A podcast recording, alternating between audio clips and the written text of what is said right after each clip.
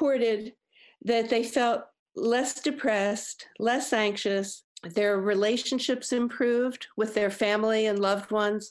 They were more social. the People were more outgoing. They tended to exercise and eat healthier, which is something we, we don't do too well with as psychotherapists, right? So all of a sudden their health improved and they felt better about themselves. They were less critical, more accepting. And they also reported something that I've never seen result from psychotherapy is that they had a philosophical shift in their relationship to the world so that they were more connected to nature and um, more spiritual.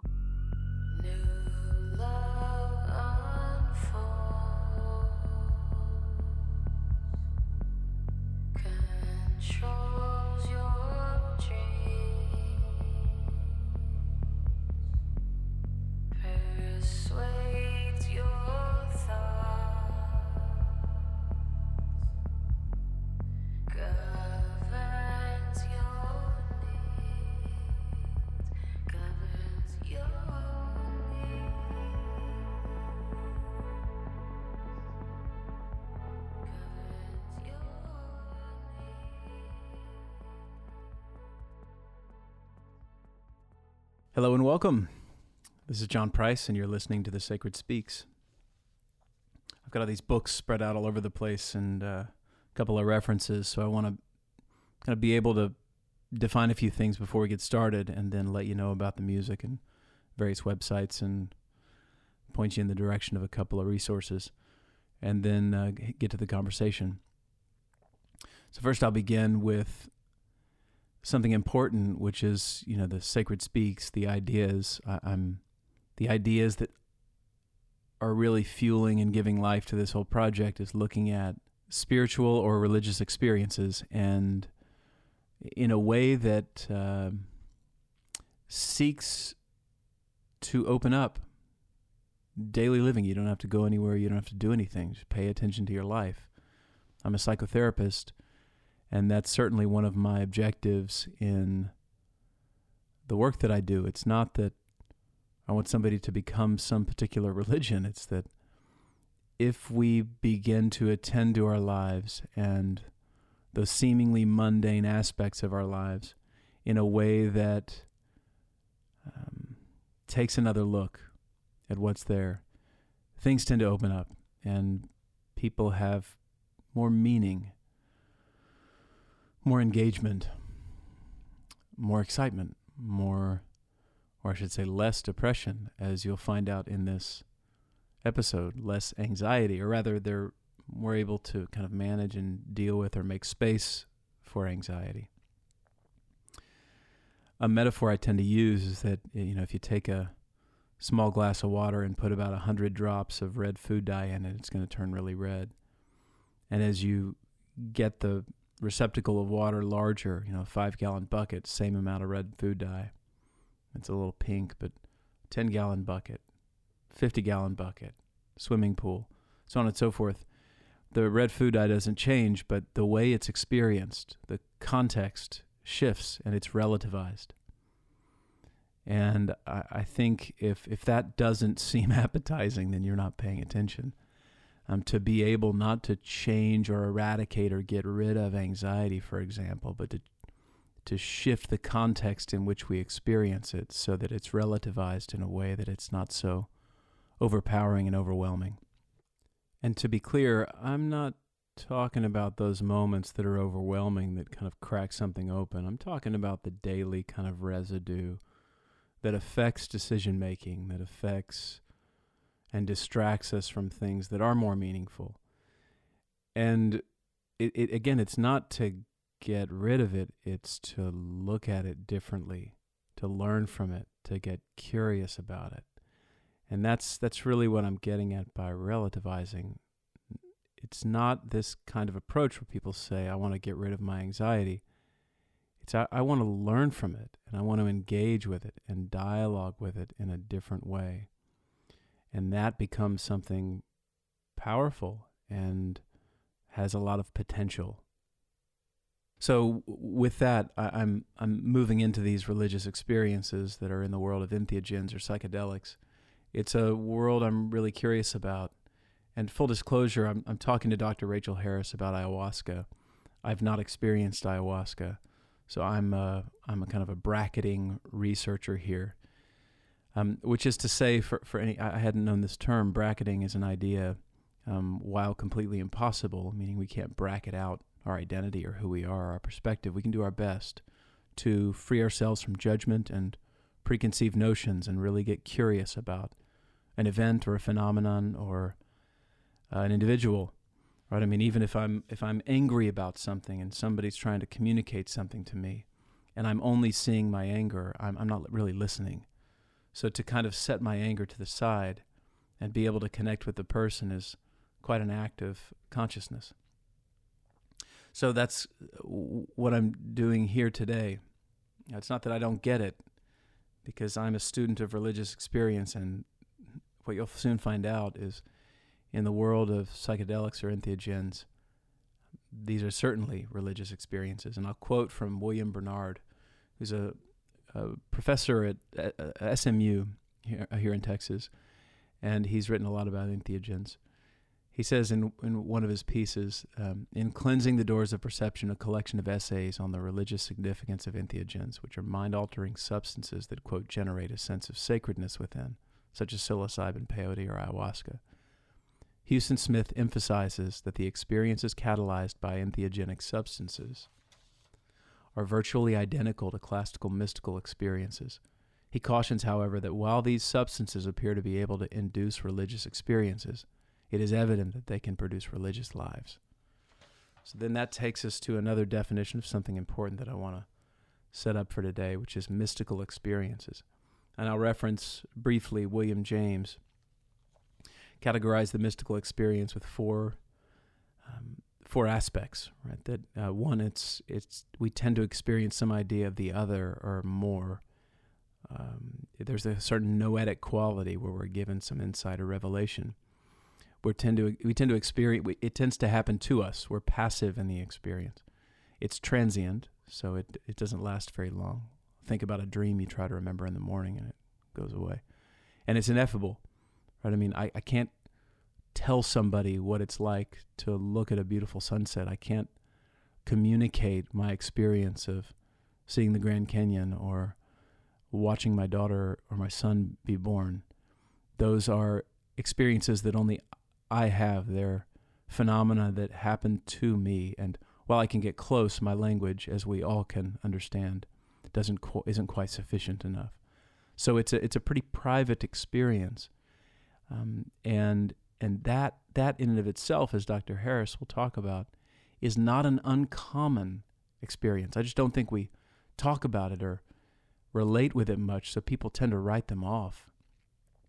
So uh, I think she says something about a, a large percentage of people have have reported having quote religious experiences. Now this is not the religious experience of, of some kind of dogma or institution. It's kind of notice these four things are not saying you have to be a Buddhist or a Christian or a Muslim.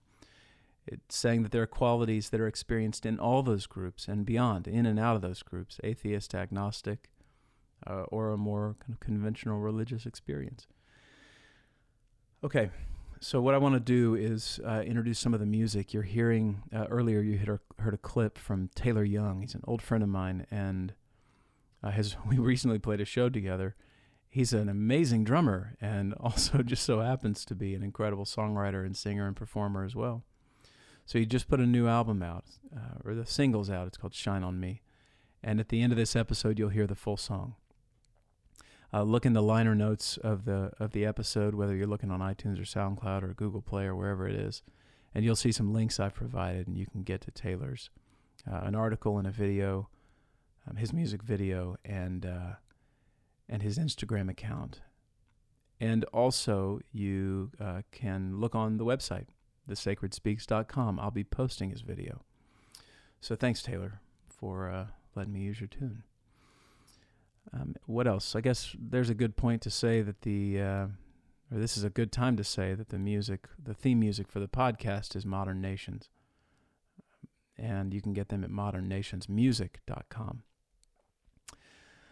So we all know uh, what it's like to question who we are and what's the nature of life or of consciousness. And while you may not have that language, we're we're all seekers and psychologists, though we may not have the, the license or the degree. You know, on some level, every one of us is curious about why in the world we do the things we do and how we think what we think and what our reactions are about. And we look back at some of them and say, what was going on there? Or, I wish I could do more of this, or I wish I could just stop that pattern. So this is what somebody like Dr. Harris has been doing is saying like how do we how do we change our way of understanding the nature of our nature? And this is not an easy question to answer. We're certainly talking about as far as I'm concerned really wonderful things to dialogue with and to get curious about. Yeah, let's get into Dr. Harris. So what I want to say, I want to read her bio and then let's see. Okay. Psychologist Rachel Harris, PhD, is the author of Listening to Ayahuasca New Hope for Depression, Addiction, PTSD, and Anxiety. She was in private practice for 35 years working with people interested in psychospiritual development. During a decade working in research, Rachel received a National Institute of Health New Investigators Award and published more than 40 scientific studies in peer reviewed journals. She's also consulted to Fortune 500 companies in the United Nations. Rachel was in the 1968 Esalen Residential Program in Big Sur, California. This intensive six month program focused on meditation and body work. In the early 70s, Rachel studied with Dor- Dorothy Nolte in the movement system, structural awareness based on Dr. Ida Rolf's structural integration, or Rolfing. Rachel also co edited the Journal of the American Dance Therapy Association for three years. Awareness of how people live and move in their bodies has always been an aspect of Rachel's approach to psychotherapy. During the mid 80s into the early aughts, Rachel led workshops at Omega Institute, New York, and Esalen Institute, California. She wrote 20 minute retreats, Revive Your Spirit in Just Minutes a Day with Simple Self Led Practices, Holt 2000. This book describes many of the psychological, meditative, and body awareness exercises she taught in her workshop. In 2005, Rachel traveled to a retreat center in Costa Rica and serendipitously found herself with the opportunity to drink ayahuasca with Ecuadorian shaman. The morning after her first ceremony, Rachel began asking big questions about the therapeutic potential of this medicine. She conducted a three year research project with Lee Gurel that resulted in a study of ayahuasca use in North America, published in the Journal of Psychoactive Drugs, summer 2012. Rachel is the co author with Dorothy Nolte of Children Learn What They Live and Teenagers Learn What They Live, uh, 98 and 2002, Workman, and the author of 20 Minute Retreats. Rachel spends eight months of the year in a remote island in Maine and winters in Napa, California. So I, I read her book cover to cover and thoroughly enjoyed it because it uh, it it takes a perspective that can also, you know, oftentimes we hear about these kinds of experiences and they're not formalized in this way. But she's been doing this research for many years, and uh, it's a it's an opportunity to hear from her. You can reach her at listening to ayahuasca, L I S T E N I N G T O A Y A H U A S C A dot com. Again, for any information on this or any of the podcast episodes, go to thesacredspeaks.com. You can also search that on Facebook, Instagram, and Twitter. And uh, I, I try to keep up to date and post everything on the website, so check that out. You'll have bios from all the participants, links to all the conversations, uh, and music videos that I'm that I'm posting for all the bands I'm using in this process. Okay, I think that's it as far as preparation and housekeeping goes. Oh, the uh, the other thing to note is that there's eh, considering Rachel's on the remote island off Maine, um, the internet was not fantastic. We connected over Zoom, and so there was a little bit of a delay. I, I I was able to manage it a bit, but the quality is not perfect. So I'll leave it there. Thank you for listening, and thanks for all the participants and musicians, and I'm really grateful.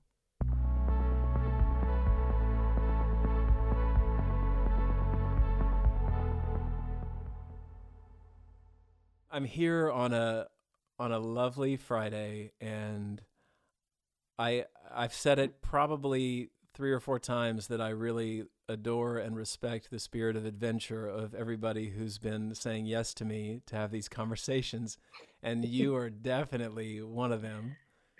Thank you for being here. I'm grateful. I'm happy to be here with you. and uh, I will have given an introduction in the beginning, and so um, Okay. we we can you know we don't have to go into that, but um, it's a pleasure, Dr. Rachel Harris, to have you sitting here on the sunny day wherever you are, and a, Yes. a nice sunny day where I am too. Um, so today we're gonna we're gonna explore your book, uh, and kind of kind of go off book whenever we need to. Um, I've I've just I finished reading it this week, the book "Listening to Ayahuasca," and it's, you know, we certainly hear a lot about psychedelics today in a in a much different context than when I was growing up, for example. Um, and I'm I'm curious where you tend to like to begin during these kinds of explorations. Do we begin with your history? What got you into this? Where does it start for you? Okay, I can I can begin there. So, you know, some if if you some people just were searchers from the from their childhood. Yeah. And I'm in that category. And I, I'm not unique. I mean, some people just have always wondered. And um, I had a sort of spiritually philosophical mother. And so that helped. So it was a natural inclination. And uh, so those kinds of yearnings and searchings led me to the residential program at Esalen in 1968. I was 21 years old, right out of college.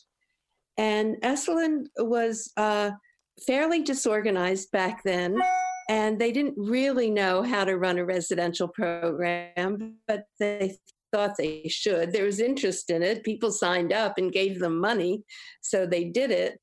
So, and I was in the third one, and it was the first. So this is this. We were 11 people, and I, it sounds a little indulgent now, but all we did is work on ourselves for six months. So it was very intense. I mean, we were working in a group 40 or 50 hours a week, Whoa. and it would have been a lot better if we'd known what we were doing. but it was still fairly early.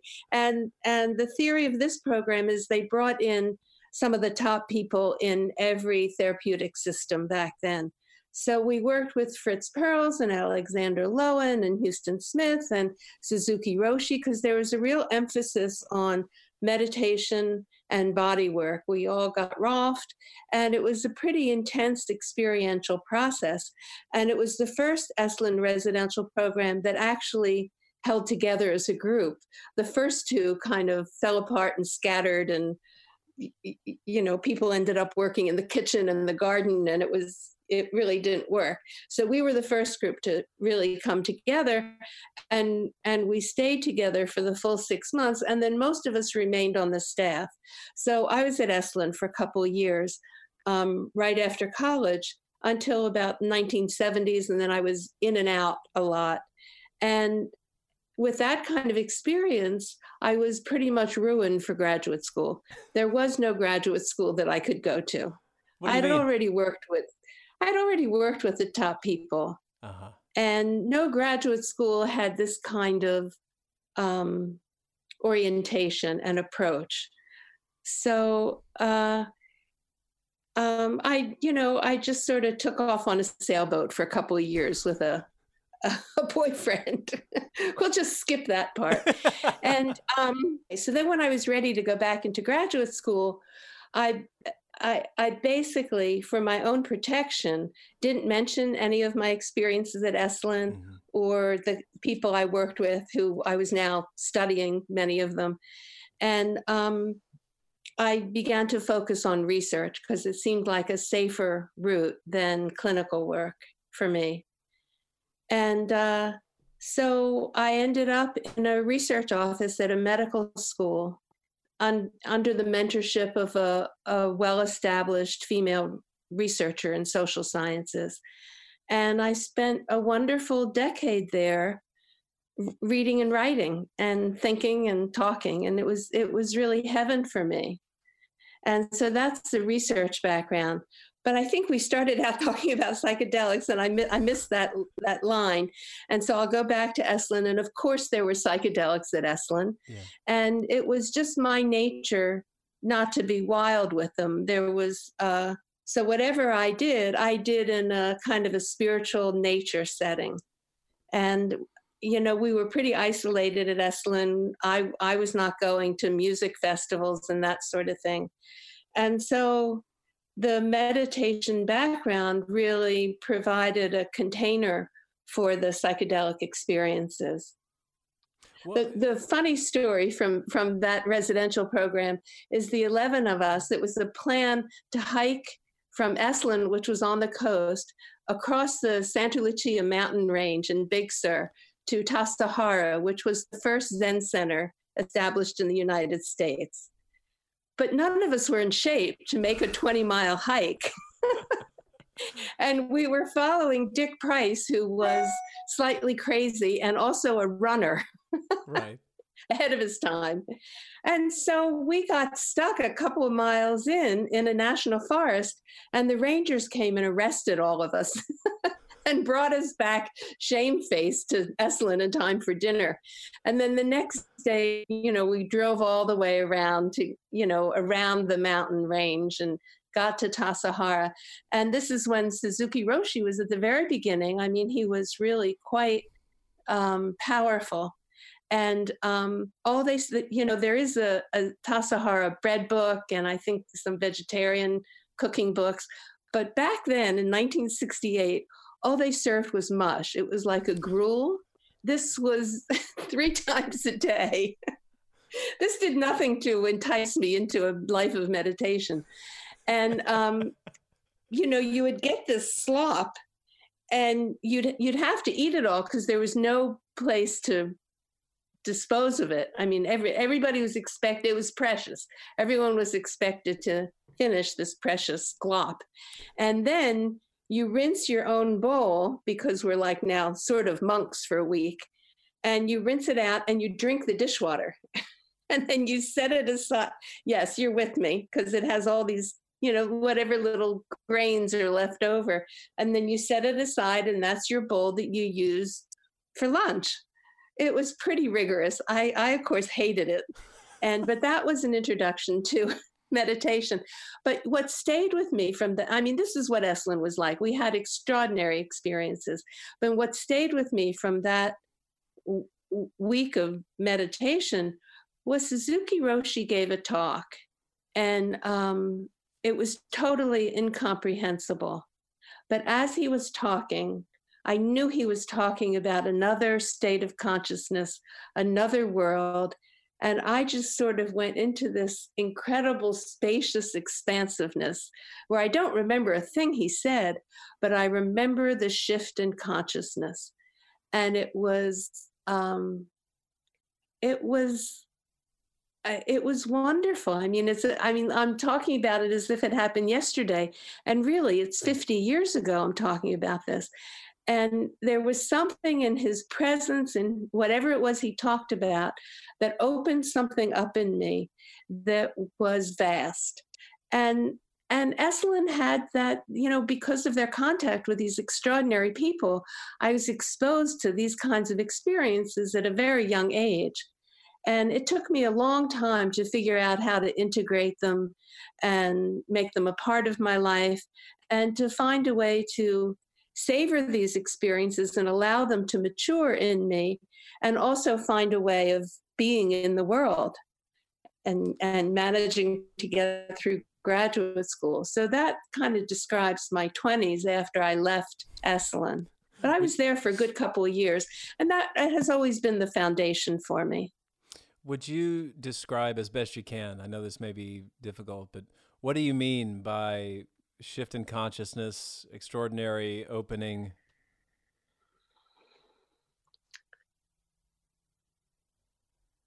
yeah thanks a lot. Um you know i i i don't know. You know i i'm not claiming any permanent enlightenment experience or awakening. It was kind of a glimpse via Suzuki Roshi that he was he had the capacity to speak about the process of meditation in a way that opened something up in me Mm. um, that I've never forgotten, have continued to feel. And the way it's worked in me is I've always uh, had a close relationship with the spaciousness as opposed to the content Mm-hmm. of my consciousness. So it it really um, it ma- it made a mark on me in in that kind of way. Well, yeah. There's there's a uh, it's there's a reason why they call it ineffable, right? Is that Yeah, you, you exactly. Can't, uh, you can't quite get to it. So yeah, no, I think you. No. I think you did though. Um, that there, it, it sounds to me like one of the aspects of that experience is that it's still with you.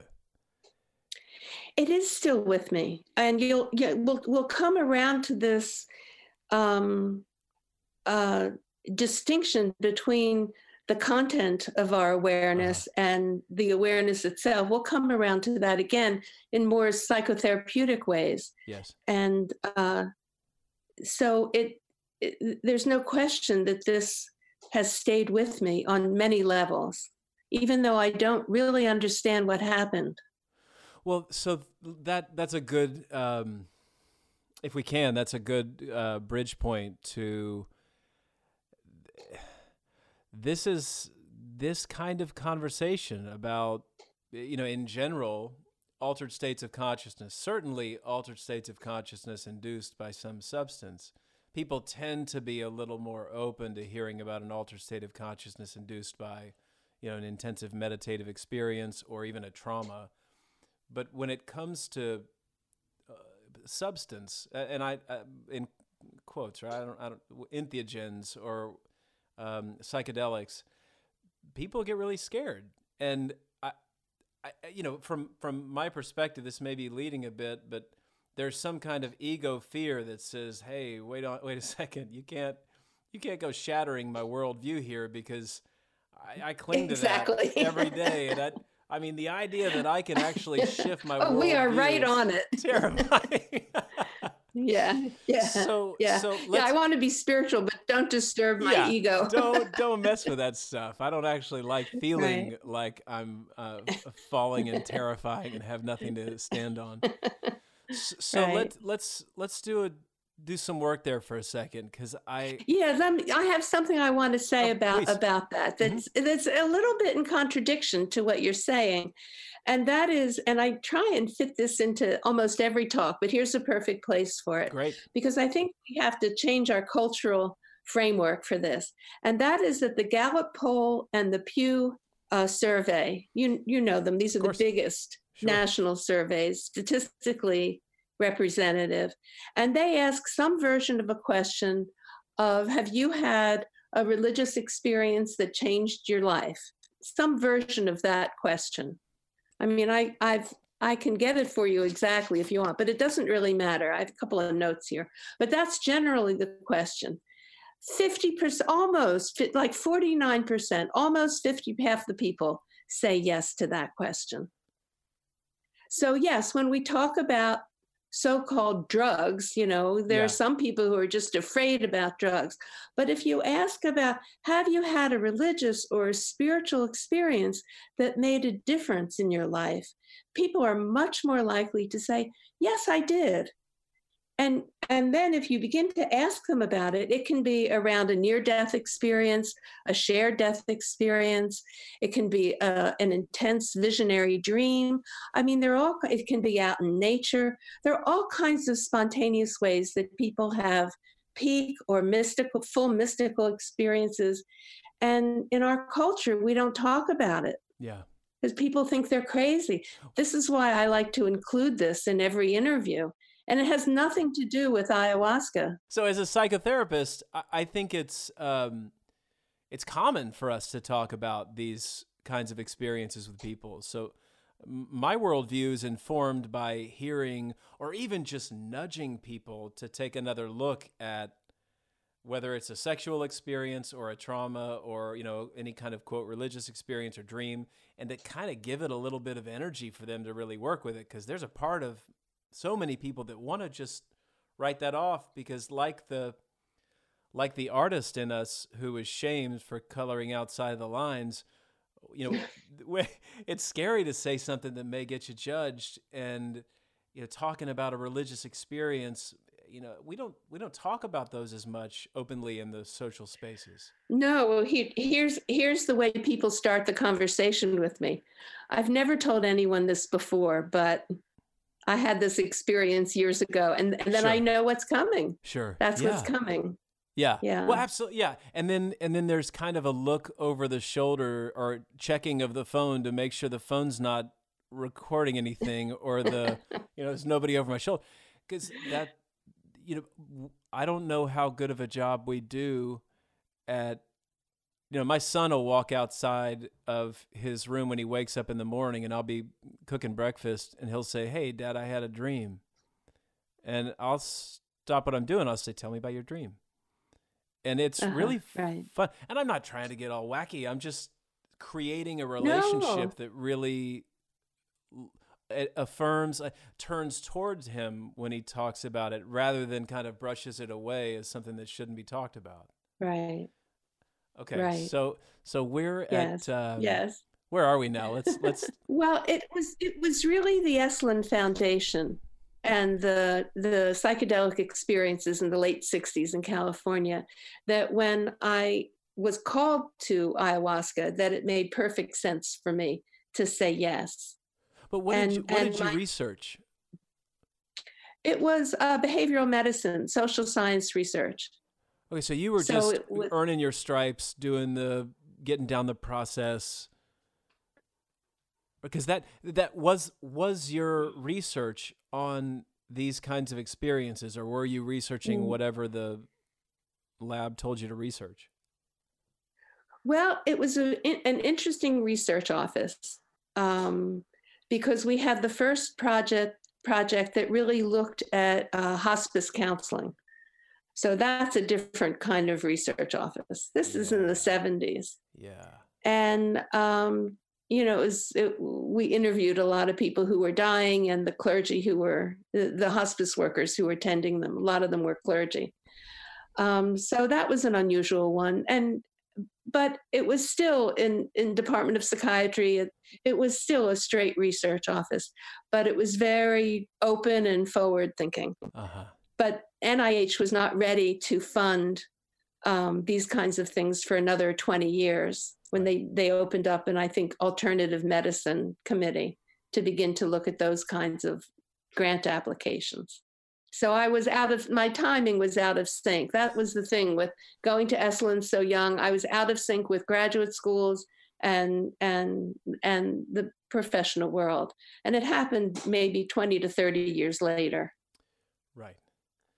So when did your I mean, I where do we go next? Because now you've you've done ten years in research, and I'm sure there. T- I mean, I- I just imagine that if you're looking at death and dying, that's really informing a lot of your understanding of these kinds of psychedelic experiences.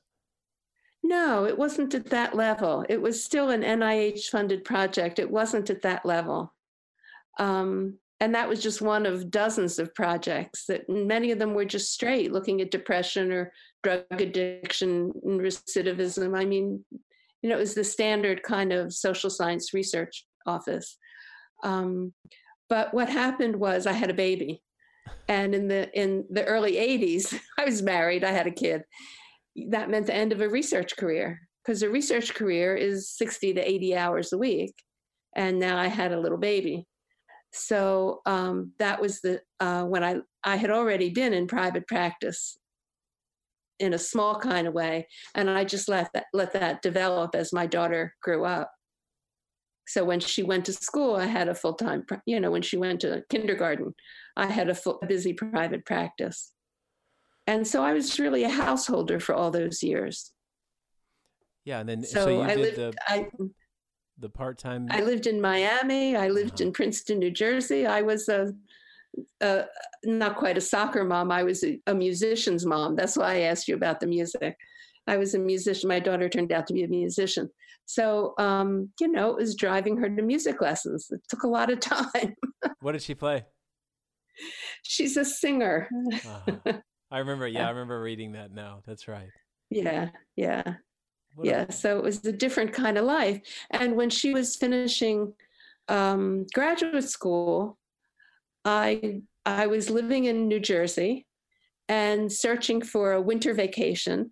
And a friend had told me about this retreat center that had um, was lodged between the pacific ocean and a rainforest in costa rica. And i thought well that sounds good. It was february in new jersey. I was i didn't even look at the program hardly. And when I did look at the program, I didn't recognize the buzzwords. And so a day or two before I left for Costa Rica, I get a phone call, and the logistical person says, Do you want to participate in the ceremonies? And I said, What ceremonies? And it was two ayahuasca ceremonies, or two or three that first week. And so, of course, it felt like a perfect um, a chance to go back and pick up where I left off from my youth. and so I said yes. I flew down to Costa Rica, and there were some Ecuadorian shamans working at this retreat center. And Jeremy Narby, Narby was there giving lectures. I mean, there were just, it was a small group of us, maybe a dozen or so people. And uh, we were all in this little retreat center for a week. And it was it was pretty fascinating. And that was my introduction. Yeah. Yeah, the other person there is David Abrams, who's written written beautifully about mysticism and nature. So, but I didn't know who these people were. I so it didn't ring any bells for me. So I just went for this for the beach. What happened and next? it changed my life. I mean, it changed my life, but I didn't, I, you know, I think this qualifies as being called, but also, you know, being uh, totally um, ignorant, basically, you know, just. Uh, and so this whole other world then opened up for me, and and from, you know, I had a a, a full mystical experience my first time. I mean, I was totally cap- captivated by this medicine, and um, and you know, the next morning, as any researcher, psychotherapist, I said, "How does this work? How does this work?" It was such an amazing therapeutic and mystical experience. How does this happen? How does it work? And I had, you know, I had done acid and mushrooms. I'd had some, but nothing like this. This was totally different. And so, you know, I just kept following that question, and it led to an initial research study I did, uh, and that got published in the Journal of Psychoactive Drugs, and that led to my book. But I was I was really led pretty much completely blind. So let's let's go into the um, the when you talk about your book because you you were doing qualitative research about for for, for people to ex, um, explain or report their experiences. Uh, was Yeah, there was a quantitative aspect to that study, but it was too boring for the book. I, I should have sent you the research article as well. I was able to compare I, to compare people who had used ayahuasca at least once with people who attended a Catholic retreat weekend, and I was able to compare the two groups. no, you did you did reference that. I recall that you you you spoke of that. Yes. And so, could you unpack Yeah, well, most of of, it got edited out. Even then, people complain about it. yeah. Come on, we're you know we're researching Right. psychedelics here. This is Let's- boring. Yeah, that's not boring. So t- could you talk a little bit about that the the study itself? You know, what got you into it? What'd you find? Well, I felt I was, I was, you know, this is going to sound a little corny, but I felt that grandmother ayahuasca gave me a mission. And I felt, well, how brilliant of her. I'm the perfect person to do this. I'm sorry, I may as well talk about my ego here. I thought, was she so, you know, so smart to ask me to do this? I'm I'm not limited by being uh, faculty somewhere. I can do what I want. right? I don't have to worry about my research reputation. Um, I have the skills and experience. I had private funding for the study, you know, Whoa. that paid for the data analysis. I, I had a friend with a nonprofit who gave me about $10,000 Oh, that's wonderful. um, that paid for the cost of the research. I um, I had I knew the right people to help me with it, and uh, there was one point where um, I had talked to my an old research mentor, actually my old mentor's mentor. So this is like the the generation up because my research mentor had died early. And so I went to her research mentor and I talked to him briefly about it, and he was very supportive. He was 80 something at the time. And then sitting in a ceremony, I hear grandmother ayahuasca's voice, and she says, Contact Lee again, involve Lee in the research. And I say something sort of snarky like, Oh, I've already talked to him. And she says, No, involve him in the study. And so I call him up. I mean, this is a nationally known researcher who's won all kinds of lifetime awards for, from the American Psychological Association. And, you know, he's had this sterling national career. And I, t- I say to him, Grandmother Ayahuasca told me I should involve you in this study. And there's a pause. And he says, okay. and so we really the we really did the study together and we had a great time working collaboratively. We had always wanted to and we we never did. And so this was really fun for both of us. And and at one point when we were looking at the the statistical data i again called him up and i said i have another message from grandmother ayahuasca. She gave me statistical advice and we had found a statistical difference between the ayahuasca users and the Catholic retreatants. And it was in, it, it showed that the people who had had at least one experience of ayahuasca were, um, had just a, a stronger spiritual response to a, to a, a follow up questionnaire. And it had to do with relationship to the sacred and, and um, you know, their own kind of spiritual experience. And they were just a tiny bit stronger than the Catholic retreatants. And we were going to publish it that way. And the message I got from grandmother ayahuasca was that it was a statistical difference, but it was not, it didn't mean much. It wasn't, it was like a difference between a 3.75 on a five point scale and a 4.1.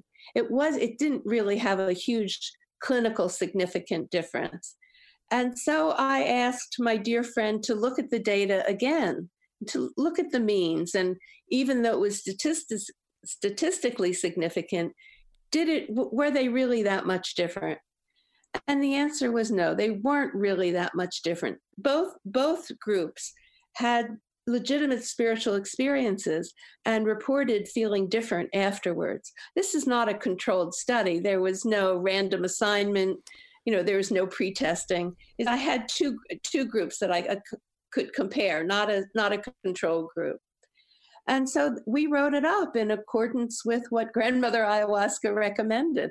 And at, at the end of, you know, the the the paper was getting published, I said to Lee, you know, there should be a third author on this paper. so and he agreed.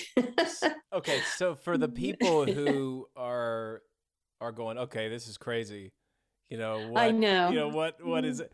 This is nuts. You know, uh, mm. who's talking to mm. cuz you you address this in the book which I really like cuz this tends to be some of my ontological conflict also, which is yes. You know okay so th- there's that one layer of like well no that's like a projection right? That's a part of you. We all hear voices. They they they whisper to us and they speak to us but you you're really putting it as a, a an external. There's an objective component. I go back and forth, but my ex- but I have to tell you, my experience is that it is an other. It is an unknown, unseen other, and because the colloquial uh, situation is people are calling the spirit of ayahuasca grandmother ayahuasca.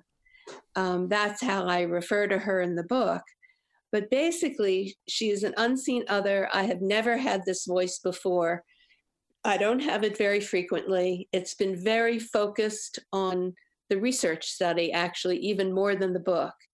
Um, and it's not, it's, I, you know, I, I don't hear it very often. And I could differentiate when I was told to uh, do the research, involve this mentor, this research mentor more.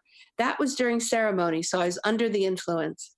The information that came through about a second look at the data analysis, I was not under the influence of anything.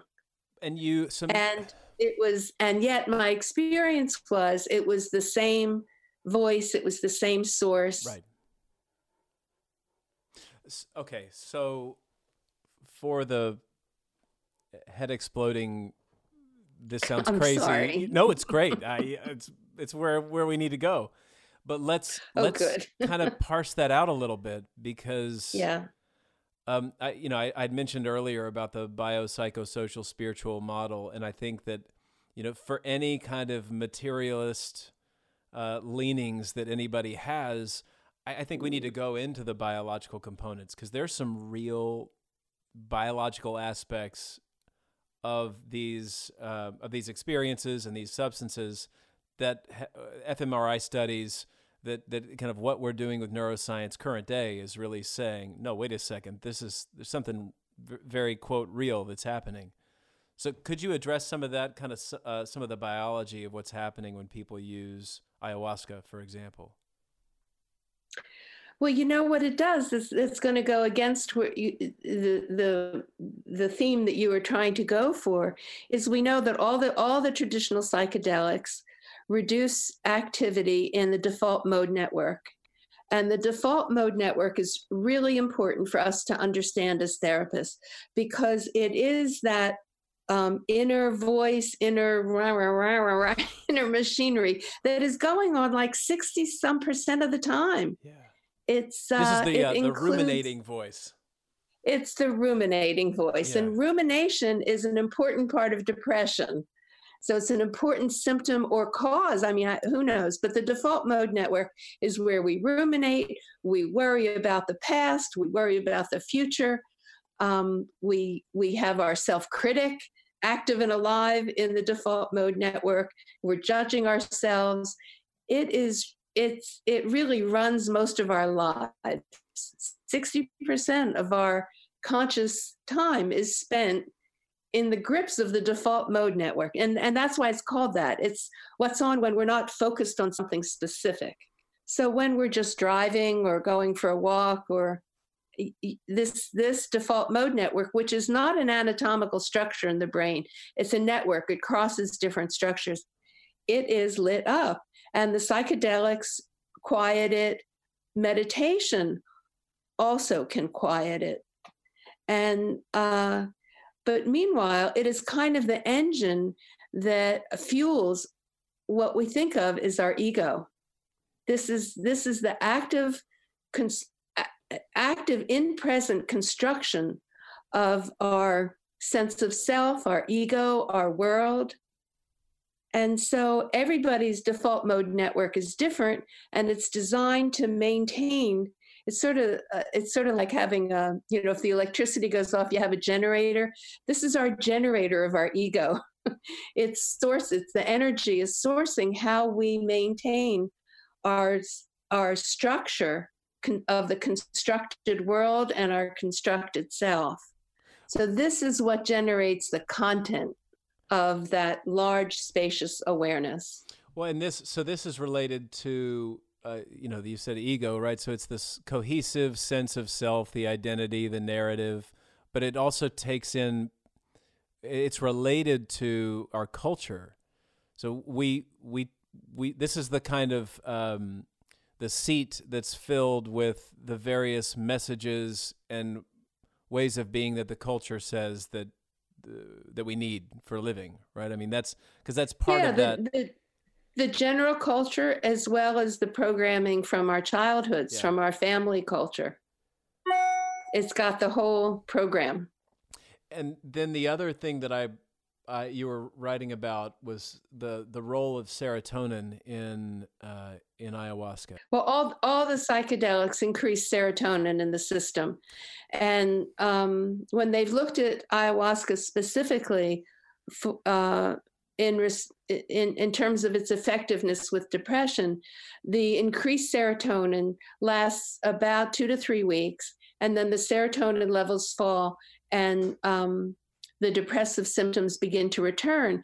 And what's interesting is the um, Santo Daime Church which is a Brazilian church that uses ayahuasca as a sacrament, they tend to have meetings every two weeks or so. And so people are getting another dose of ayahuasca. So it's, it's almost like they're getting an antidepressant in church. And, and so we have a good number of studies that show that people eh, who become members of the Santo Daime Church, they benefit from the social support of the church, and they are also benefiting from regular doses of ayahuasca. And ayahuasca is not addictive. And so when people say, "Well, you're you you have you keep needing it," well, people need their SSRIs, their antidepressants every day. So yes, if we want to increase serotonin in the system and treat depression, we have to use whatever medicine we're using repeatedly.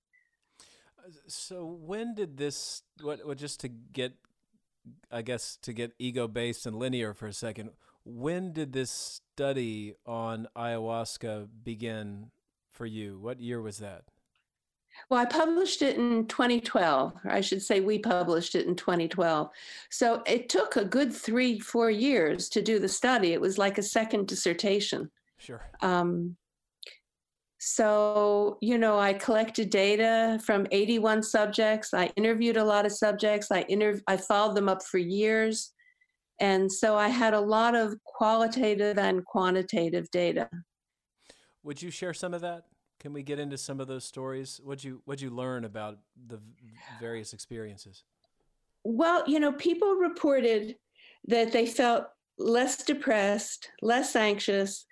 Um, their relationships improved with their family and loved ones. They were more social. People were more outgoing. Uh, their, um, they tended to exercise and eat healthier, which is something we we don't do too well with as psychotherapists, right? Um, so all of a sudden, their health improved uh, and um, and they felt better about themselves. They were less critical, more accepting, and they also reported something that I've never seen result from psychotherapy, is that they had a philosophical shift in their relationship to the world, Mhm. so that they were more connected to nature and um, more spiritual. And that's something that doesn't come out of a psychotherapist's office in general. Maybe with jungian something happens but not in, not in a general psychotherapy office. And people consistently reported that. So most of those um, reports are exactly what we look for in psychotherapy that people are more self-accepting their relationships improve they're healthier they have less symptomatology with depression and anxiety this is this is what we look for with our clients and so this is absolutely what people were reporting. Um, and then in addition, there was something else they reported that this is a little theme running through our conversation is one guy said something like, I still have some symptoms of depression and anxiety, but they don't bother me like they used to. I have a different relationship to them. So you hear that kind of shift it's not like it's a, a, a, miracle cure for everybody that, oh, you know, hallelujah, I'm no longer depressed. But yes, I still have some symptoms come up, but I don't I don't feel like it's going to last forever. I'm not totally discouraged by it. I don't identify with it as much. I know this too shall pass. So I'm more accepting of it. That's the kind of shift that's really interesting to me and you're not talking about BS numbers. We're talking about people who genuinely report all of these experiences and have really transformed. And the the reason I say it like that is because my first thought there when you're talking about acceptance. So I people report having a different relationship with the world, I immediately think about how the world has has it's shifting, right? But has really had a difficult relationship with psychedelics, and with that kind of evidence and those kinds of reports and radical shifts in you know one setting or a few setting. I'm not trying to prop it up as some kind of miracle cure or anything, but why do why do why does the collective struggle so much and have so many fears about these substances? Well, I, I can I can respond to that question a couple of different directions.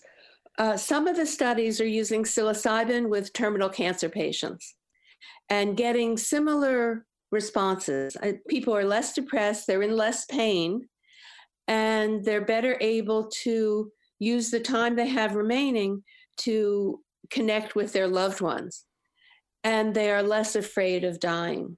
So they're less likely to sign up for um, extreme medical procedures, you know, save my life for a day or two. You know, they're less likely to spend a lot of money on medical procedures and, and toward the end of life. So, and who can deny the use of a psychedelic to someone who's dying of terminal cancer? I mean, just in terms of compassionate care, this is, you know, we have to make this possible. So that's, you know, in terms of research, that's in the process of moving through the pipeline to become a treatment for people with terminal cancer. So maybe it'll take another five years or so, but that will eventually become available. And so that's a shift in the culture because I mean, who who who could we be more empathic for than people who are dying? And they report these same kinds of changes in their worldview and a shift in their relationship to their own dying, that they're less afraid. Um, but I, you know, there has been a longstanding cultural fear of psychedelics, and some of it uh, has, you know, did come come out of misuses of psychedelics in the 50s and 60s, and when it was research was being done to see if it could be um, weaponized, used as, in a military sense, mm. and and it was not being used in a in a sacred, careful, protected sort of way, the way it's now being used in research, which is a very safe setting, respectful, and they're not finding any. Nobody wants to jump off a building. It's it's they're not finding any difficulties with it. So a lot of it depends on set and setting. And so the research that's being done is very careful with that now. But there is there is research that shows that people who have these kinds of mystical psychedelic experiences are less um, they're more likely to be more liberal in their political outlook. Not everybody wants that. So it is threatening to the status quo in many ways. And it does shift a sense of what's real and and and what's important in our society. And people do tend to become more active in terms of uh, conservation and protecting nature. And that's not valued by everybody in our culture. Well, and so you're you're also talking about that kind of we're all one component you know like there's a connectivity so it's really hard to have an enemy uh, when you when you want to love everybody well, I, I, I've never heard anyone actually say they want to love everybody, but what comes out is a sense of greater responsibility toward nature, and that we have to, instead of um, exploiting nature for profit, we have to be more protective and and conserve nature. So th- that that is what that's how people come out, and they begin to do volunteer work, and whether it's the Sierra Club or whatever it is, there's there's more concern for the natural world and protecting it. Yeah, I certainly get that. Okay, so um, I feel a little bit like going into the jungle. if because mm-hmm. you know there's a lot of us that that haven't taken that trip to Costa Rica or wherever else. And I'm I'm kind of curious about starting to understand because uh, I know you. Oh, let me let me say this and then see if do do you have concerns about the kind of the westernization of these these experiences and how obviously we're seeing some kind of uh, resurgence of um, entheogens coming to the foreground. I- Is there is there a concern about that, or do you say no? I'm I'm fully fully in support of it. Well, I, I have a lot of concerns. Um, so, you know, I want people to be safe, for one thing. And as um, more people are using psychedelics and uh, ayahuasca, I, you know, I, I'm very conservative in my approach. I want people to be very safe, to have sitters with experienced sitter with them. I don't want people to be alone. I want them to have a backup plan. Um, when people go into ayahuasca circles, I want them with an authentic, well trained shaman with follow up and, and good preparation and careful attention to diets and medications. So there's all kinds of information, especially about ayahuasca. And also, ayahuasca in the jungle, there's been a lot of problems for, for women being abused by shaman in the jungle. And so they have to be extra careful that, that they're safe and they have a female with them. I mean, some women are choosing to see um, to go to retreat centers where they only have female shamans working in in to, in order to protect them because there have been way too many um, stories of rape and and and molestation. So there are many many things to be concerned about. But it, from a research point of view, when these studies are done very carefully, the, the psychedelics can be safe. So it totally depends on how people use them. Now, I, I have to confess, as a Westerner, I'm interested in a Western use of all the psychedelics, including ayahuasca, which is not what is, tra- it's not an indigenous perspective. And Mhm. it is uh, an adaptation of what is used for medicine in the jungle um, for a Western purpose. And so there is, you know, just as there are now yoga classes in every shopping center across the country, there's a yoga studio, you know, when these things come from another culture, they're going to change as they enter our Western culture. Um, there's real concern now that there are a couple of different organizations. One is a for profit organization looking at psychedelics, and one basically acting as a for profit pharmaceutical company. And there are others that are nonprofit that are more willing to share and, and, and have their scientific findings be open. And so there's current concern about that sort of split that's mm-hmm. happening, whether it's a commercial venture that's for profit only and whether it's a nonprofit that's more willing to share information. So there's currently uh, debate about that. My, I- heard this a, a long time ago that that uh, I forget where I read it. Uh, and please correct this because I'm going to get it wrong. Apparently, when when the ayahuasca brew is made, it's a combination of two plants. Correct? There's a Yes. vine and d- is it? Um, Chacruna, a chacruna chacruna. plant. It's from the coffee family. and It's and, the leaves of the chacruna plant. and and again, my understanding is that because we have an enzyme that takes care of you know c- uh, prevents any DMT getting into our system, the chacruna is what quiets the enzyme so that the ayahuasca, the the DMT, can be delivered into our system. Right? Well, it's, it's slightly reversed. It's the chacruna plant that has the DMT, and the I I think and the I.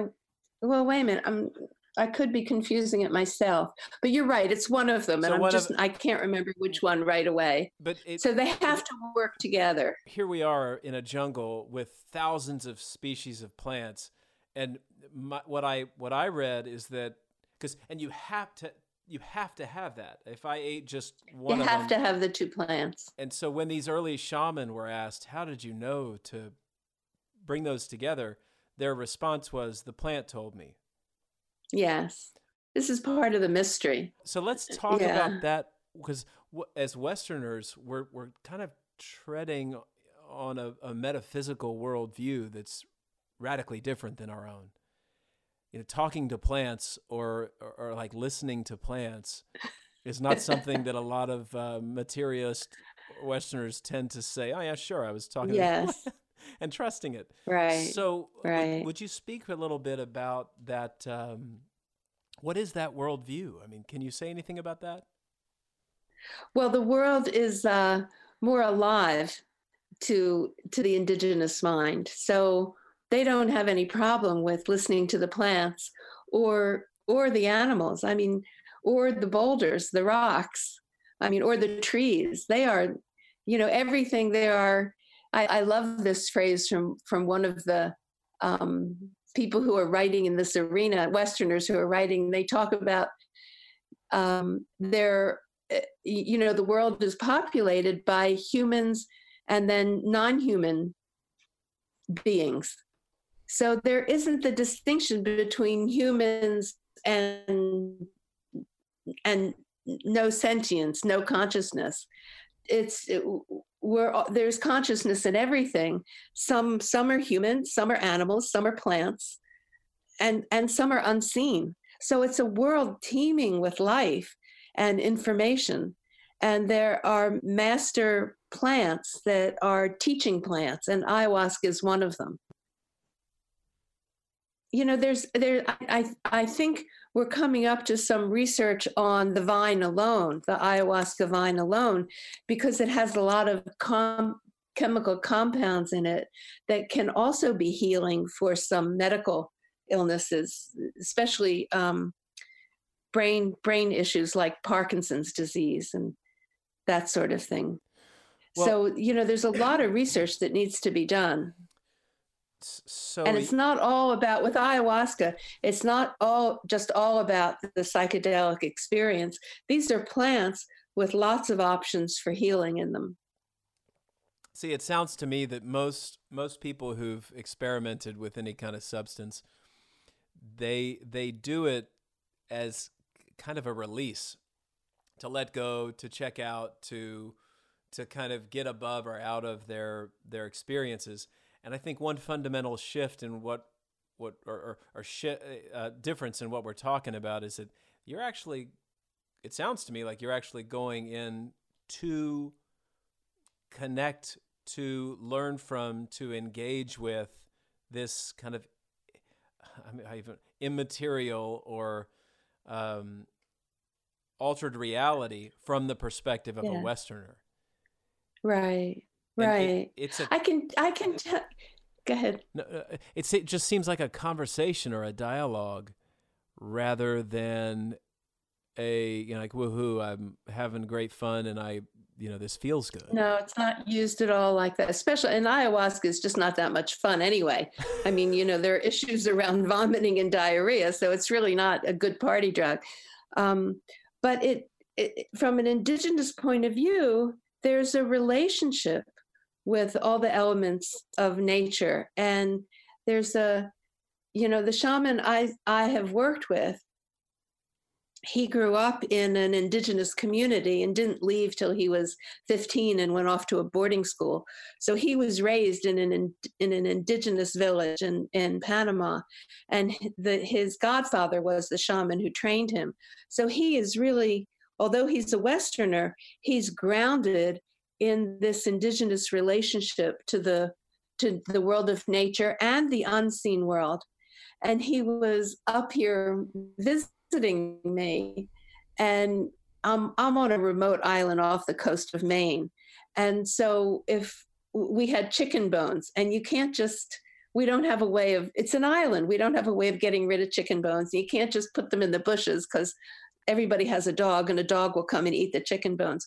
So he and I went across the street to the Atlantic Ocean to a rocky beach. You know, the Maine beaches are all these big boulders, and we're going to put the bones in the ocean and it, it'll you know, it'll be eaten by fish and seagulls. It'll be taken care of by the Atlantic Ocean. And so we come out of the woods along this trail and we come out to this openness of the Atlantic Ocean and this sort of sea of boulders.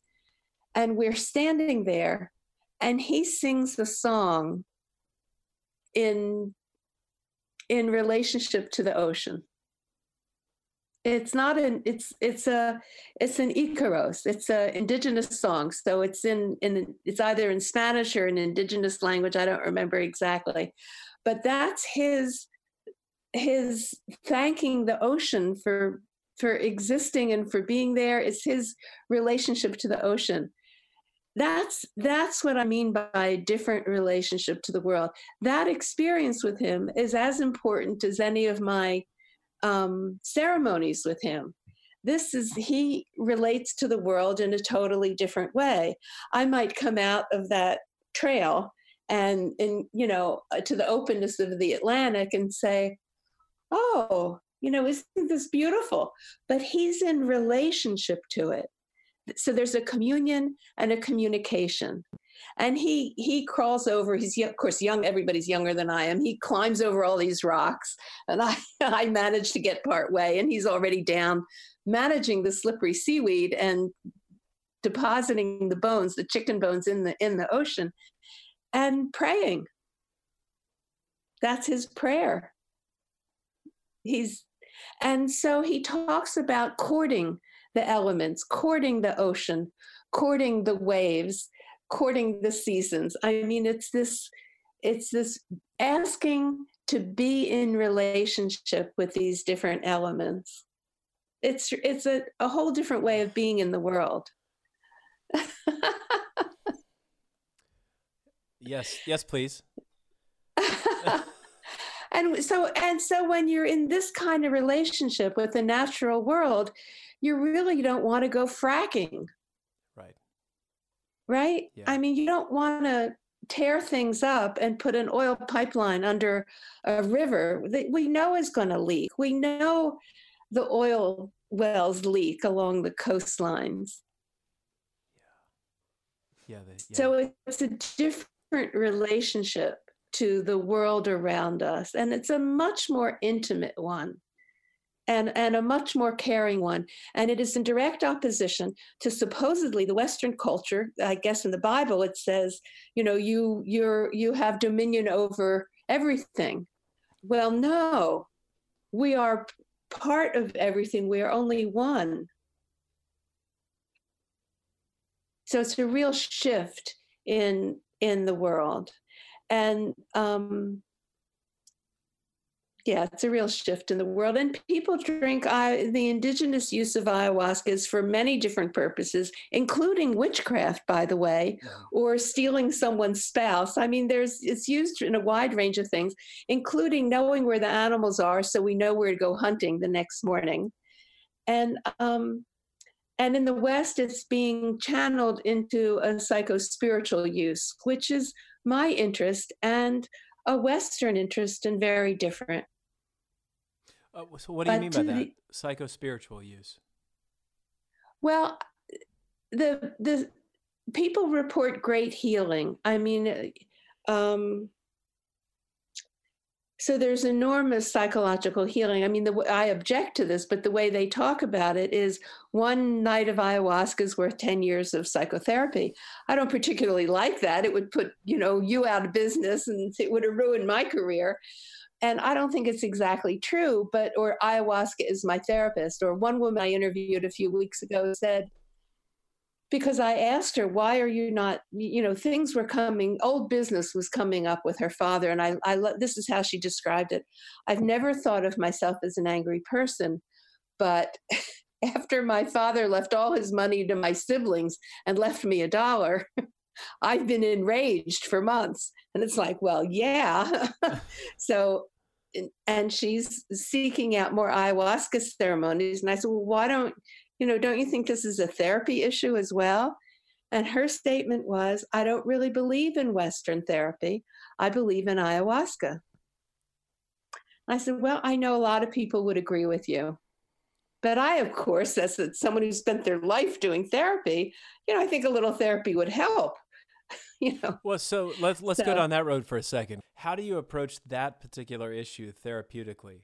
And we can jump off book and maybe come up with another example, so we're not mining around in her content. But the, when somebody comes in that has some kind of, you know, in therapy, because I, I I really liked the way you would talk about how you work with people because you talk a lot about images and um, and and creativity and art and kind of bringing bringing someone's relationship to their own sense of creativity, but not not going at directly at traumas. So how how do you work as a therapist? Well, I, I never worked in just one way. It always depended on what the person brought to me. And my belief um, from the very beginning, and research supports this, is that it's not about the therapeutic technique, it's what heals is the relationship. So it's the, about the capacity to have uh, a strong therapeutic alliance and a good relationship with a client. And in, in graduate school, one old professor said, because um, he knew many people in the program would be in private practice eventually, he said, if you don't love your client, refer them out. So it's about the relationship. And there are many different ways to love a client and still be professional. This is not a sexual or right. personal, emotional love, but it's able to love them as a human being. So, where I would start with her is where many people would jump over and miss this is when she says, I've never thought of myself as an angry person, but I've been enraged ever since my father. So, it's I wouldn't jump right in on the father. I would jump in on her kind of self revelation to herself that this is different than how she saw herself. And what does that rage and anger feel like? And how does it bubble up? And and what's her relationship to it? And I would work with that. Now, this is someone I know um, personally. This is not a client, but I have to say my interviews are very therapeutic. And uh, I I would have asked her to draw to draw. I mean, if, if, it had been therapy, this is where I would have gone to talk more about what it feels like, what the rage feels like in her body, to draw a picture of it, and to keep drawing a picture of it and keep moving that experience of anger and rage and and also what will come out is hurt eventually, and moving it out of her body on in into a drawing. She happens to be something of an artist um, doesn't make her living as an artist, but this would be a natural way for her to work with it. And so that there's a process of moving that inner felt experience into the outer world so she can then look at it. And that will then change what's going on inside of her. So there's that process of inner moving into the outer world and back into the inner world and back out, and then beginning to find words for it, for what it feels like there's a similar kind of dynamic in what you had written about with, uh, you know, I think it was uh, Freud had said something about defense mechanisms and the, the personality being formed around defense mechanisms, defense structures. And I, I like where you're going with that in saying like, I, I don't view myself as an angry person. You know, that sounds like a, a, a, a defense. And, and yes. so she's defending, defending against something and I, I'm imagining that now if we go the other route, so when somebody is having that kind of revelation in a ceremony with ayahuasca, how does that come up? Ayahuasca sessions are evidently all very different.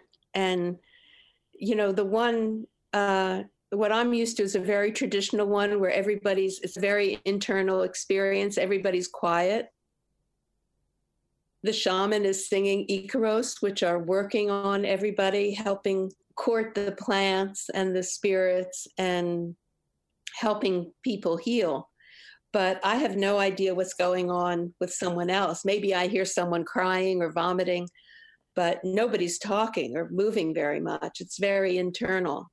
So the integration happens the next morning, the next, they're what I call golden hours, where we have maximum um, neurological flexibility and a greater ability to see things differently, to change patterns, to learn, to um, be able to apply what we experienced in the ceremony to what does this mean in our life, where there's a, new connections are far more possible because of the the psychedelic experience. So there's and that lim- and that's that shows up in the functional MRIs that there are many more con- neurological connections made this is a liminal space where you're able to you know, kind of consciousness and whatever else is is in uh, is the opposite of consciousness is interacting.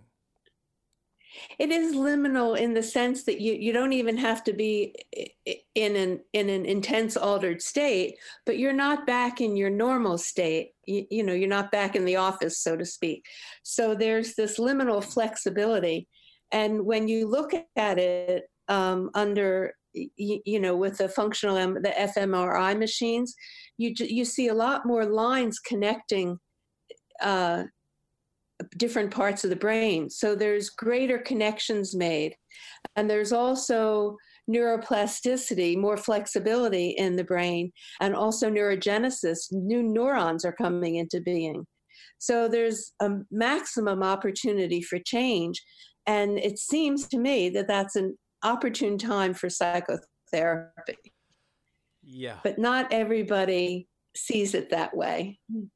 so you you have a little, But to me, it's like, why not? it, it seems like there's a little descent into hell, and then you kind of have to work with what you excavated in the process. that can be sometimes the truth. Yeah. Yeah. So, and it also, what I what I thought there is that it it's a little like waking up from a dream. Yes, in a way. And they they talk about uh, the ayahuasca state as being a dream, dream dreamlike with the visions. And so, as anybody who tends to dreams know that knows that uh, there's that special time that I have that when I when I dream, I have that voice that says, "Oh, this is a great dream. I know I remember this. I'll remember this one." no, And then we don't. it's completely gone. So I know. there, it that's on a broader It can be elusive. Yes. yeah so on a kind of a broader and maybe a deeper scale that that's kind of what that sounds like to me is that you have to bring some degree you, you actually have to go in and kind of take take with take with you the experience and and nurture it and work it a little bit so that the integration happens and that's what you're saying right around psychotherapy I I think so. it makes I, sense to me I think so. yeah. Yeah. I know, but you're another therapist. It doesn't make sense to a lot of a lot of other people just say go for a walk in the woods, go to a yoga class, get a massage. And it's like, no, I I think we can do more than that. Well, does your research support that? Have you have you looked at that? No, nobody's looked at that yet. Oh, This is a that sounds- clinical point of view. yeah, that sounds. I know that's going to be, you know, the research on ayahuasca is going to be way down the line. right. um, but they could do this research. You know what they when they have looked, they have followed up people after LSD and psilocybin Right. six months later, eighteen months later, and they find many of the changes are still they hold. They do hold, but those are people from research studies where I think you know after the day of the experience, they come in the very next day and tell the story of their experience. So they lay out their whole narrative in a therapeutic session that can last a couple of hours and then they they have a couple of other what's called integration sessions with that same therapist who was who did the preparation sessions counseling sessions was with them during the experience and now is with them after and they have other sessions where they can reflect on what does this mean for my life? It's not the same as ongoing therapy but even just three or four sessions after the experience allows time to get a sense of the narrative and what does this mean to me in my life. Well, that that I I try to urge people, and I'm sure any of the people that I work with in my practice get annoyed with me saying, you know, have you journaled? Do you? right you know, because to me, I, I think, you know, a lot of this is uh, we need to have an ongoing conversation with ourselves. And when we're not attending to those parts of ourselves and taking seriously those parts of ourselves that are, you know, looking to be looked at, then we miss out on all these opportunities to create a deeper and broader sense of who we are and therefore who the world is. And that, yes you know, because you know we're looking out so much, and and this may be a pretty played out sentiment, but we're looking out so much, and you know that we just don't really, we're not really we in this culture are not really good at having an ongoing relationship with ourselves. Right, right. So I can tell you the story of a guy who was early 80s, been on psychotropic drugs all his life, successful engineer. So he had a, a, a big career, but was always depressed, crazy, difficult life, and was on a whole bunch of different psych meds. He decided he was going to do an ayahuasca ceremony. He'd never done any psychedelic drugs in his life. I mean, I, I don't understand how people have the courage to do this. It took him a year to get off all the medications he was on. He worked with a psychiatrist, took him a year to get off them. He goes to a ceremony, he gets a very small dose. He has this wonderful opening, and he picks up a writing journal that he had studied years ago with Ira Progoff. I don't even know if you know him. He's kind of a Jungian from the 50s who had a whole system of teaching people how to journal and how to journal as part of their own inner psychotherapy, very structured kind of way. This guy had done that years ago because he'd always been searching for help because he'd been such a nutcase his whole life. He goes back and picks up this journaling that he does that's very structured. And he has this huge process of awakening. He comes back in and does a second ceremony, again, a very small dose, because, you know, this guy's 80 something. He has heart problems. You know, you don't overdose someone at this age. And he, he again goes and he's been journaling. This has been going on for over a year now. And because I know him personally, he calls me every once in a while and he is growing and loving it and continues to journal. And here's the research data. His wife, who's in her late 70s and has suffered with him for, you know, decades, says this is the best thing that ever happened to our marriage. Wow. There you go. Because Two it uh, ceremonies. sounds like 10 years of psychotherapy. I'm just kidding. I don't mean.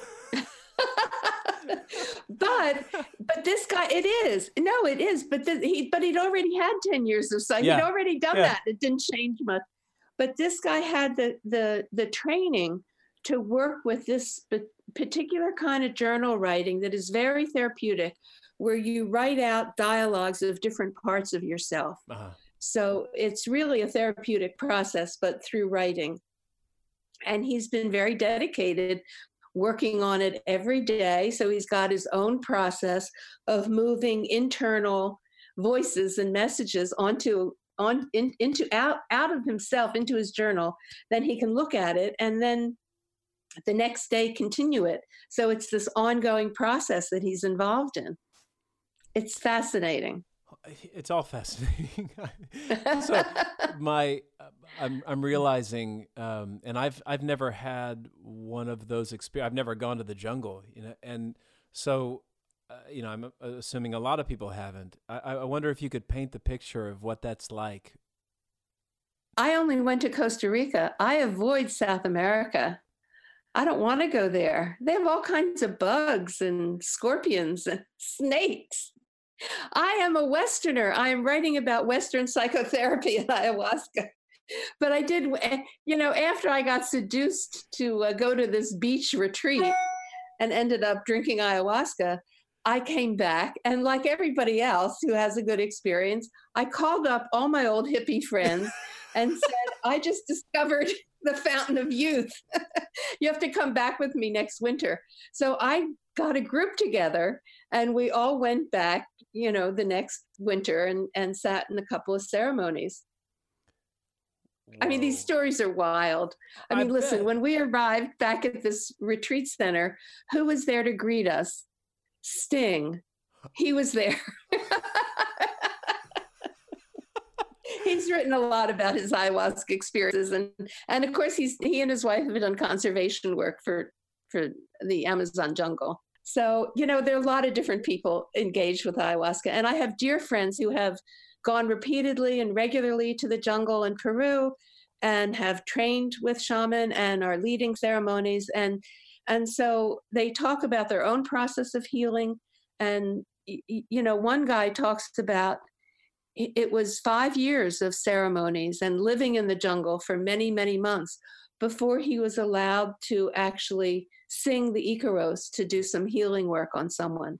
So there's a lot of of internal healing that goes on and then it gradually moves into being able to help someone else with their healing It's funny you mentioned so, the you- Icaros. I I just had an interview with um, with a woman who's a music therapist, and it really blew my mind the the sound and music, and of course they're talking about the relationship, you know, in music therapy. But I, I, I couldn't help but be curious about the song component of the ceremony. Well, it, uh, uh, most of the psychedelics sensitize our ears, ayahuasca especially, so our hearing improves enormously. And so music becomes even more important. And so, I mean, one of the ways I know how authentic is a ceremony is I just sort of casually say, you know, someone's describing they're going to go to an ayahuasca ceremony or they've just been to one. And I say, well, was there music? And they might say, well, yes, he had a, you know, he he was like a DJ. He had a recorded music. And then I know he's not a real shaman. This is not what a shaman does. And part of when the shaman is singing in Icaros, that sound is work is working on your body, I swear, as much as the medicine. So the sound comes into your body in a different way than the medicine comes in. I mean, the medicine, you can feel it moving through your intestinal, snaking through. I mean, you can literally feel it, but the sound moves in in a vibrational way into your whole body. This, ayahuasca is a very body oriented psychedelic, and the music and the vibrations of the music are an important part of it, an important part of the healing. So, this guy, in his own development in becoming a shaman, five years of sitting in ceremonies before he was allowed to sing to someone. That's a long time. That's like a PhD. So, yeah, pretty much. Well, there must be there must be something to that about that kind of training experience, and certainly the apprenticeship model that that they're using. It's it's it's a relational yes, but model. we in our in our culture we don't we don't value it very much. We don't value that kind of slow learning. You know, as craftsmen learn next to the master bricklayer, or you know, the the real apprenticeship. We don't value that in our culture. And so even that's a different part of the culture. So, you know, I've given talks where somebody comes up to me and says, "Well, I had my first ayahuasca session and she told me I should be leading ceremonies." And you know, this person has had one ceremony and I'm just speech I mean, I don't even know what to say. I'm so speechless. So, you know, we have to be very careful uh, what kind of ceremony we go to and also not to be carried away ourselves. Well, and that that actually brings up something important I think in the book is that you talk about and maybe one thing that you I had never at least consciously seen these two words put together and it clicked for me on something that I've really been thinking about a lot related to music, the study of music. The the term perceptual refinement. I read that and I just went, "Oh my gosh, that's it. That that's what That's I've it. been that's it." The, as a psychotherapist, the word I use is I and I'll tell my wife this where I'm saying like I I I really um what's happening in the room I experience as texture Yes. and there's no way you can tr- train that and i think it's it's No. because of the you know i do this day in day out uh, you know f- five or six days a week i'm talking to people and something for energetic or some texture that it I, I can't tangibly feel it but i experience it almost as as tangible in the room i, I, I Yes. feel it We're almost as tactile. There's a blending of your sensory perception in that. And, and, and yes, that absolutely is a refinement. If you took on an apprentice, they may or may not experience it the same way. Here's how I learned about it. So, my daughter's a musician. So when she was, I think, maybe 11, she auditioned for a children's choir in Manhattan at, uh, at the Manhattan School of Music, connected to the New York Philharmonic. So, and uh, I was living in New Jersey, so it was, you know, two hours each way. And I drove her, and I and I have no ear. I, the musical ability skipped me completely. There are a bunch of musicians in the family another opera singer. My daughter's an opera singer, but I, I can't carry a tune. So it absolutely skipped me. So I'm like an idiot watching, and, and I did this for a couple years. I would sit in on the rehearsals of the children's choir where the conductor was teaching the kids song. These were kids who were like age maybe 10 to 18, something like that. And they were being prepared to sing with the Philharmonic. and um, and they were really, you know, the audition, you know, you can imagine how many kids they auditioned in the greater New York area to pick the, the 50th kids. And so, and, and also, eh, you know, you'll love this. There was no choir direct, choral director good enough in Manhattan. So they flew someone in from Pittsburgh every single weekend to work with these kids. I mean, it was, to me, this whole thing was crazy. You know, I was, it's a world I don't really know much about. I just drove my daughter. So I sit and I watch these um, rehearsals, and the choral director stops and she's able to pick out which kid is off and and tweak what she's asking them to sing just tweak it a little bit and i i can i never can tell why she stopped, what she's hearing. I never have a clue. But what I learned was how, what tiny, tiny adjustments she made. So her perceptual refinement was so specific and, um, and, and unbelievable, you know, just off the chart, so specific and subtle it's not just that I couldn't hear it, that most people wouldn't be able to hear it, even other musicians. That's why they flew her in from Pittsburgh every weekend. So, and it was the it was the accumulation of all those small little refinements that she did that made the choir a you know a, a fabulous children's choir. So it's that really tiny, tiny little adjustments.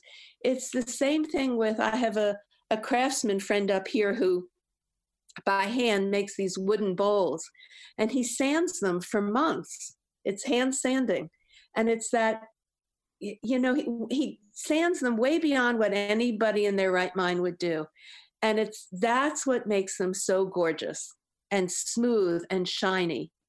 It's unbelievable what he gets out of the wood because he works with it so long. So it's those really tiny little adjustments at, at the high end of art that make the difference. Mm-hmm. And that's what goes on in the psychotherapy session. So I would have to say, you know, with my years of experience, most people would have um, gone right for the father in that example of the father who left this one daughter a, a dollar, one dollar, and his other daughters the rest of the money. But no, that's not where I would go. Often it's, you know, don't go to what's obvious. Go to her capacity to understand that she can have rage as part of who she is. And, and as you follow the rage, of course it will channel into her relationship with her father, but it will, and it will open up the pain as well and the hurt, but it will allow her to be more than she was before. It will enlarge who she is and who she accepts as who she is. So it will make more room for her. And that's what she'll eventually walk out of the office with. Well, and how does this? So if we if we kind of remap this uh, perceptual refinement onto the psychedelic experience, what happens for people who've you know, in your book you've written about people who've done ayahuasca a hundred times. What have you learned about people who are kind of able to be in that space more often how how does their experience differ from somebody who's either a never done it at all or somebody who's only done it a couple of times or is there a difference? We we don't know that yet. Yeah. Yeah. We don't really know that. And the people who've done it a hundred times usually they're a member of the church. Right. so that's and so that's different in itself because that's a, a different cultural context and a different belief system Well, can can So these can this experience, or rather, maybe a better question is, what happens when we take the Westerners take ayahuasca out of the jungle? How how does it still? Because you i wrote know you wrote a lot about that. It's i mean, so here we've got these shaman who are talking to the plants and learning what songs to sing and how they want to tend to the these this immaterial world. And then you go into a western modality and it's just like okay we're going to freeze dry this stuff and you're going to take this capsule so we can regulate it and Well, there's conflict about that. I mean, that's certainly how they're using it in research because they can control the potency and dose that way with the freeze dried capsules. But one, I think it was MAPS who wanted to do an ayahuasca study with authentic shaman and use these freeze dried capsules of ayahuasca, and the shaman refused. The shaman said, The spirit is not in that capsule. We won't do the ceremony.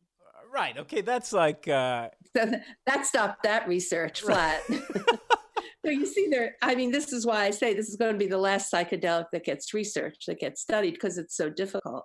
well because there's an entirely different metaphysical assumption based upon Yes, exactly. And there therein That's lies some of the right. core issue of the western approach which is like i i can't i can't quantify it i can't contain it i can't control it so therefore i just toss it out I, I can't research it Right. So the research is mostly being done in Barcelona and in Brazil, and they're using capsules mostly. Okay But but what but there has been some some studies that look at Westerners and Westerners have visions, you know, about the jungle and jaguars and snakes. I mean, when I talked about you can feel the ayahuasca moving through your intestines, I said it snakes through your intestines. It feels like a snake snaking through the snake of my intestines. That's you know that's some some tribes and some indigenous peoples talk about ayahuasca as a snake, as a cosmic snake.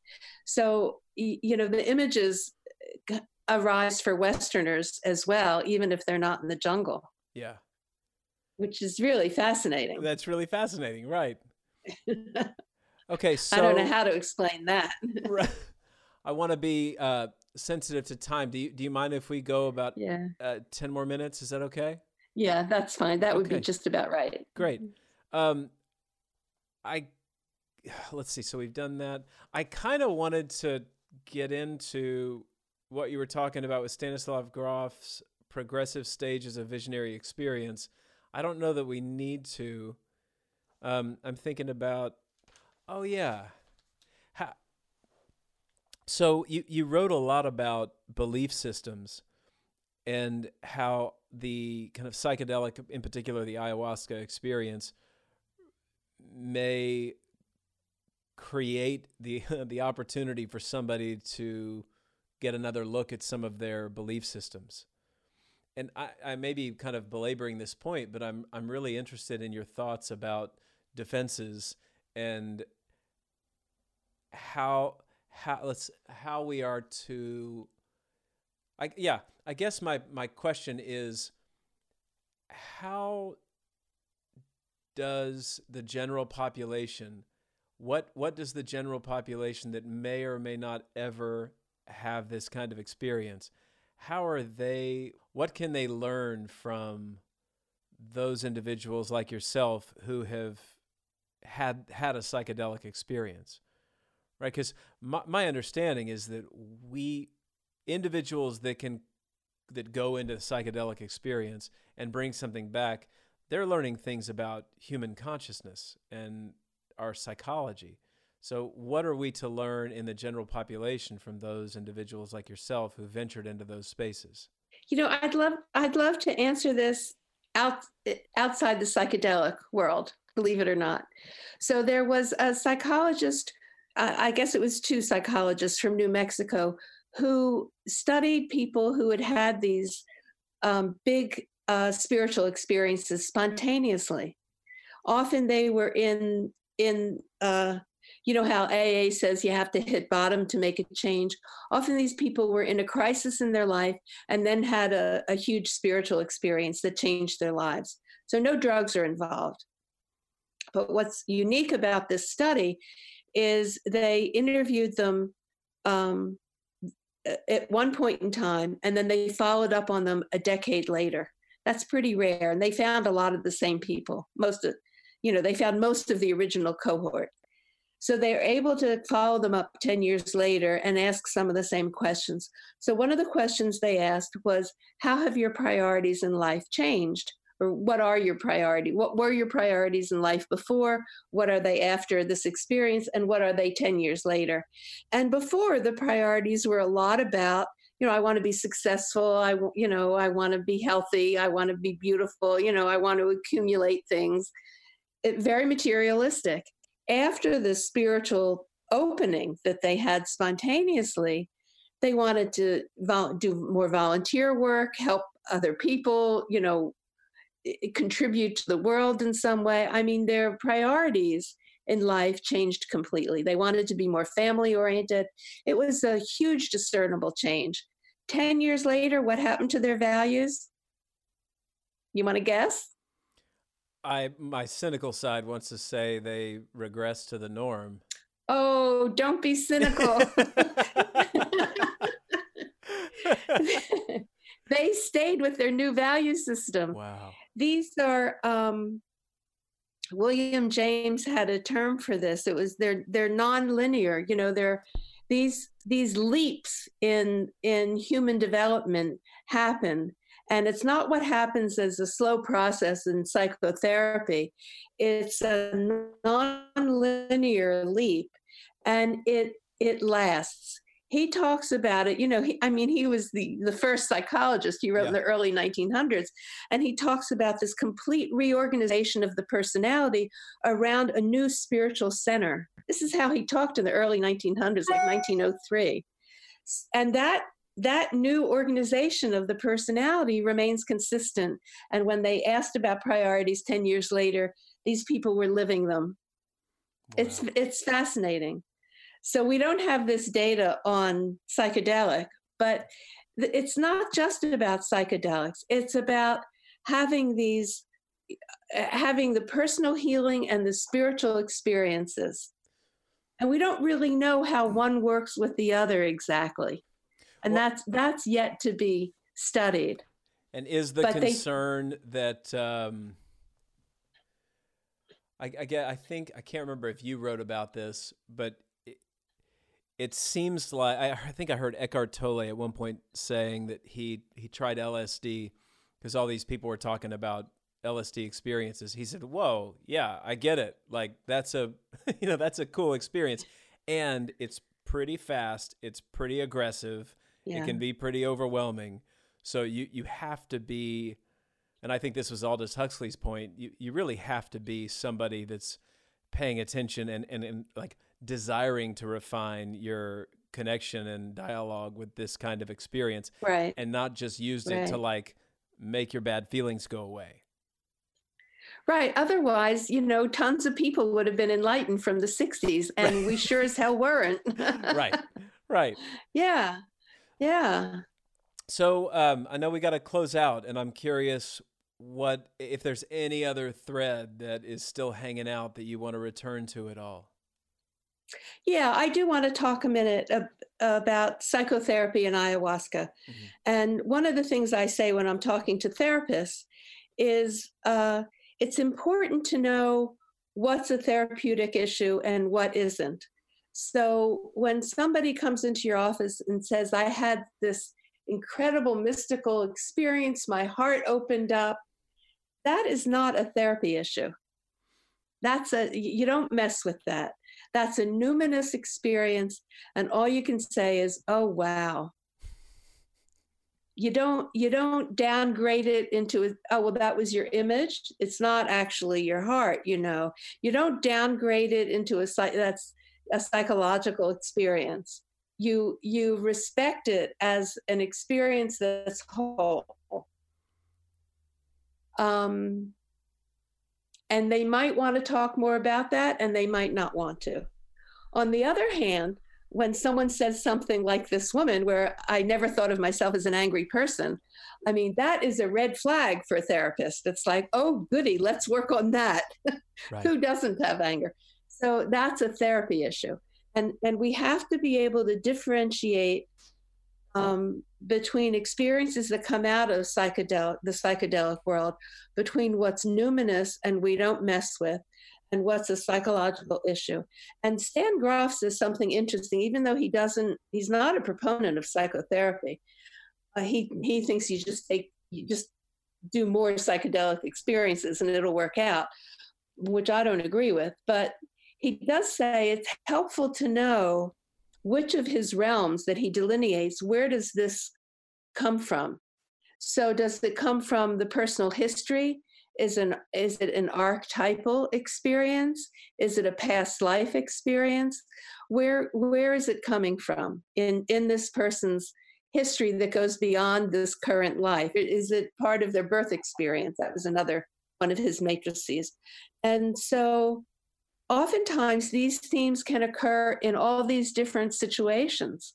From you know people can have a theme from a past life that it carries out into this life and the issue whatever it is can be worked on in different different time zones even sort of.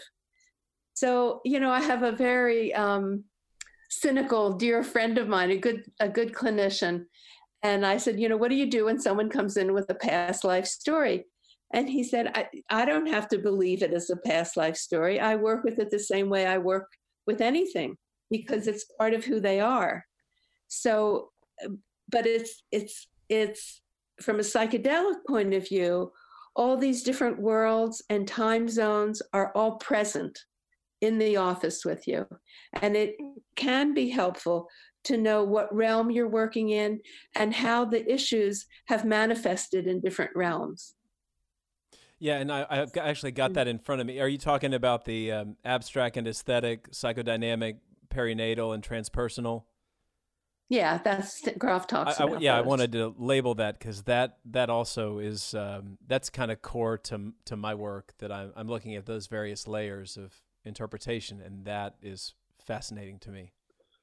yes and i think it's helpful to know which realm you're in Right. and how the same issue can manifest in different realms Yeah, so there's you know we're we're having tons of research right now on the epigenetic component, like the how how trauma, for Yes. example, is intergenerational. And so if you're you, when I'm sitting here with a client and saying like, oh, you're having these struggles, you know, I, I wonder what was happening with your grandparents, and and because they're they are related, there's a ripple effect, and or in your family of origin, or Yes. in your personal history, or in kind of the object relations component, like how I'm I'm doing to myself what was done to me.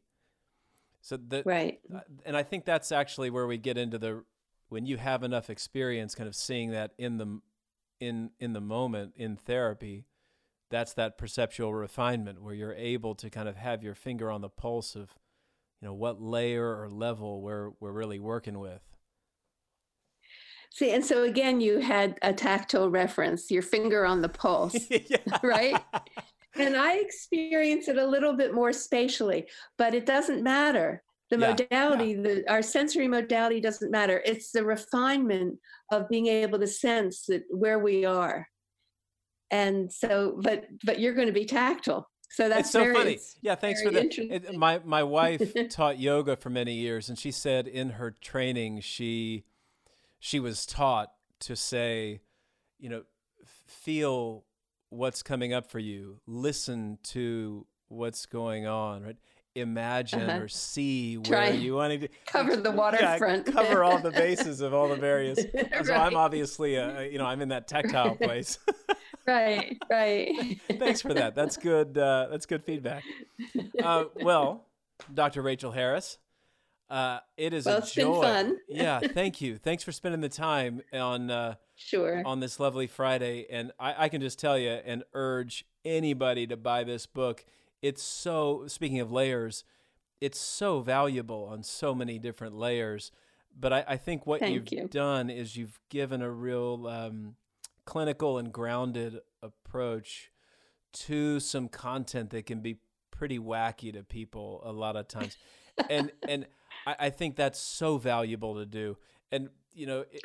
I got a lot of people in my practice that think journals journaling is wacky. So um, Oh, You know, okay. I'm I'm I'm grateful for the words and the study that you did on um, on not only the psychedelic experience, but how people can can move through trauma and addiction and uh, anxiety and depression. So listening to ayahuasca is the book, and I'll I'll include that in uh, on the I'll include links. Is there any anything you want uh, you want to say how people can reach you? Well, through through my website, which is listening to ayahuasca.com, they can email me through the website. Good. I actually answer. Good, and I'll I'll put that on the um uh, in, in the intro piece, and then we'll also have a link for for people on my website. So thank you.